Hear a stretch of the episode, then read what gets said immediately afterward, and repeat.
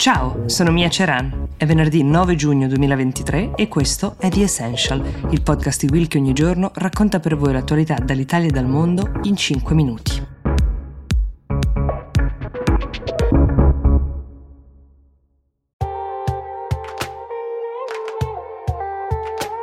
Ciao, sono Silvia Boccardi. È uscito Globally Focus India, il podcast di Will e Ispi in cui con Francesco Rocchetti raccontiamo le grandi elezioni del 2024 Puoi ascoltarlo ora su tutte le piattaforme audio gratuite cercando Globally Focus India.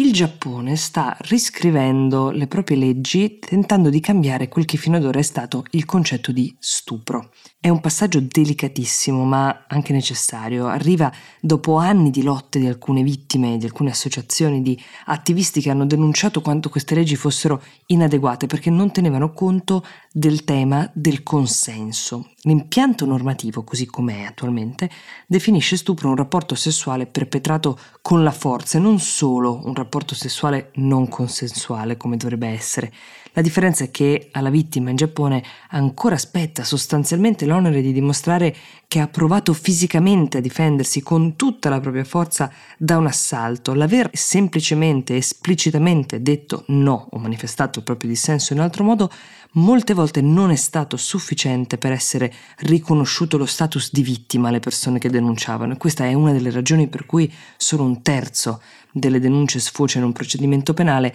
ma soprattutto è la ragione per la quale molte persone neanche provano a denunciare. Gli attivisti che si stanno battendo citano numerosi casi che hanno alimentato una cultura del sospetto rispetto al racconto delle vittime e che hanno portato alcune di loro ad evitare di denunciare proprio per timore di non riuscire ad avere giustizia. Nel 2014, ad esempio, fece discutere un caso di un uomo che a Tokyo riuscì a bloccare una quindicenne contro un muro, la costrinse ad un rapporto sessuale mentre lei cercava di svincolarsi. Lui venne assolto perché il giudice stabilì che non aveva reso impossibile o molto difficile alla vittima difendersi, cioè viene contestato alla vittima di non essersi dimenata a sufficienza sostanzialmente. E c'è un altro tema molto grave che condiziona la cultura giapponese intorno al tema stupro, l'età del consenso, che in Giappone è fissata a 13 anni, infatti parte di questa auspicata riforma dovrebbe portarla a 16. Nessuna delle democrazie più ricche del mondo ha un'età del consenso così bassa. Un altro caso eclatante che ha scosso il paese è stata la vicenda di un padre che per anni ha abusato della propria figlia adolescente. Una perizia psichiatrica aveva dimostrato che la ragazza era soggiogata completamente dal punto di vista psicologico dal padre, ma il tribunale si è rifiutato di tenere conto di questa perizia perché la ragazza era riuscita a convincere i genitori a cambiare scuola e quindi non poteva poi essere così soggiogata, secondo i giudici. Molti di questi casi però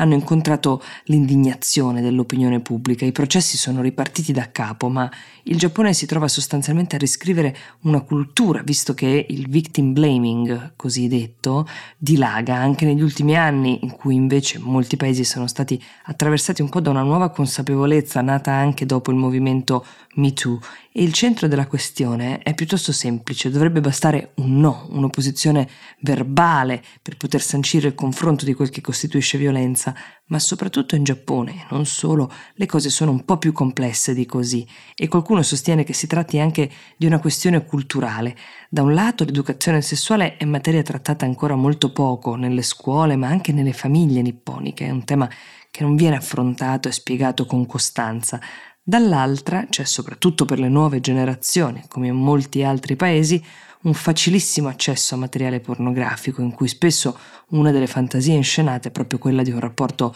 non esattamente consensuale e questo è un altro tema che gli attivisti sottolineano spesso. Ora, in questo disegno di legge c'è anche una ridefinizione che tiene conto della difficoltà che una vittima può avere nell'esprimere, nel manifestare esplicitamente la propria intenzione a non dare il consenso e tra i casi citati ci sono quelli in cui c'è un qualche grado di alterazione, magari per alcol o droghe, o i casi di intimidazione o la preoccupazione di quel che può accadere qualora non si dia il consenso, quindi eventuali ripercussioni sul lavoro o in altri contesti con uh, delle questioni di potere. Stabilire il confine, definire che cosa costituisca violenza, condannare una persona e definire una vittima un'altra sarà sempre un lavoro delicatissimo e complesso in Giappone come in tutto il mondo, ma se questa riforma dovesse passare e la scadenza per il Parlamento giapponese per approvarla è il 21 di giugno, sicuramente per chi ha subito o subirà questo genere di violenza, almeno denunciare, se non anche ottenere giustizia, potrebbe diventare un pochino più facile. Prima di lasciarvi vi voglio ricordare che The Essential è stato nominato come miglior podcast news all'Italian Podcast Award e che potete votare se questo è il vostro podcast preferito per il premio del pubblico cliccando nel link che trovate in descrizione. Io vi auguro una buona giornata e vi do appuntamento a domani con The Essential.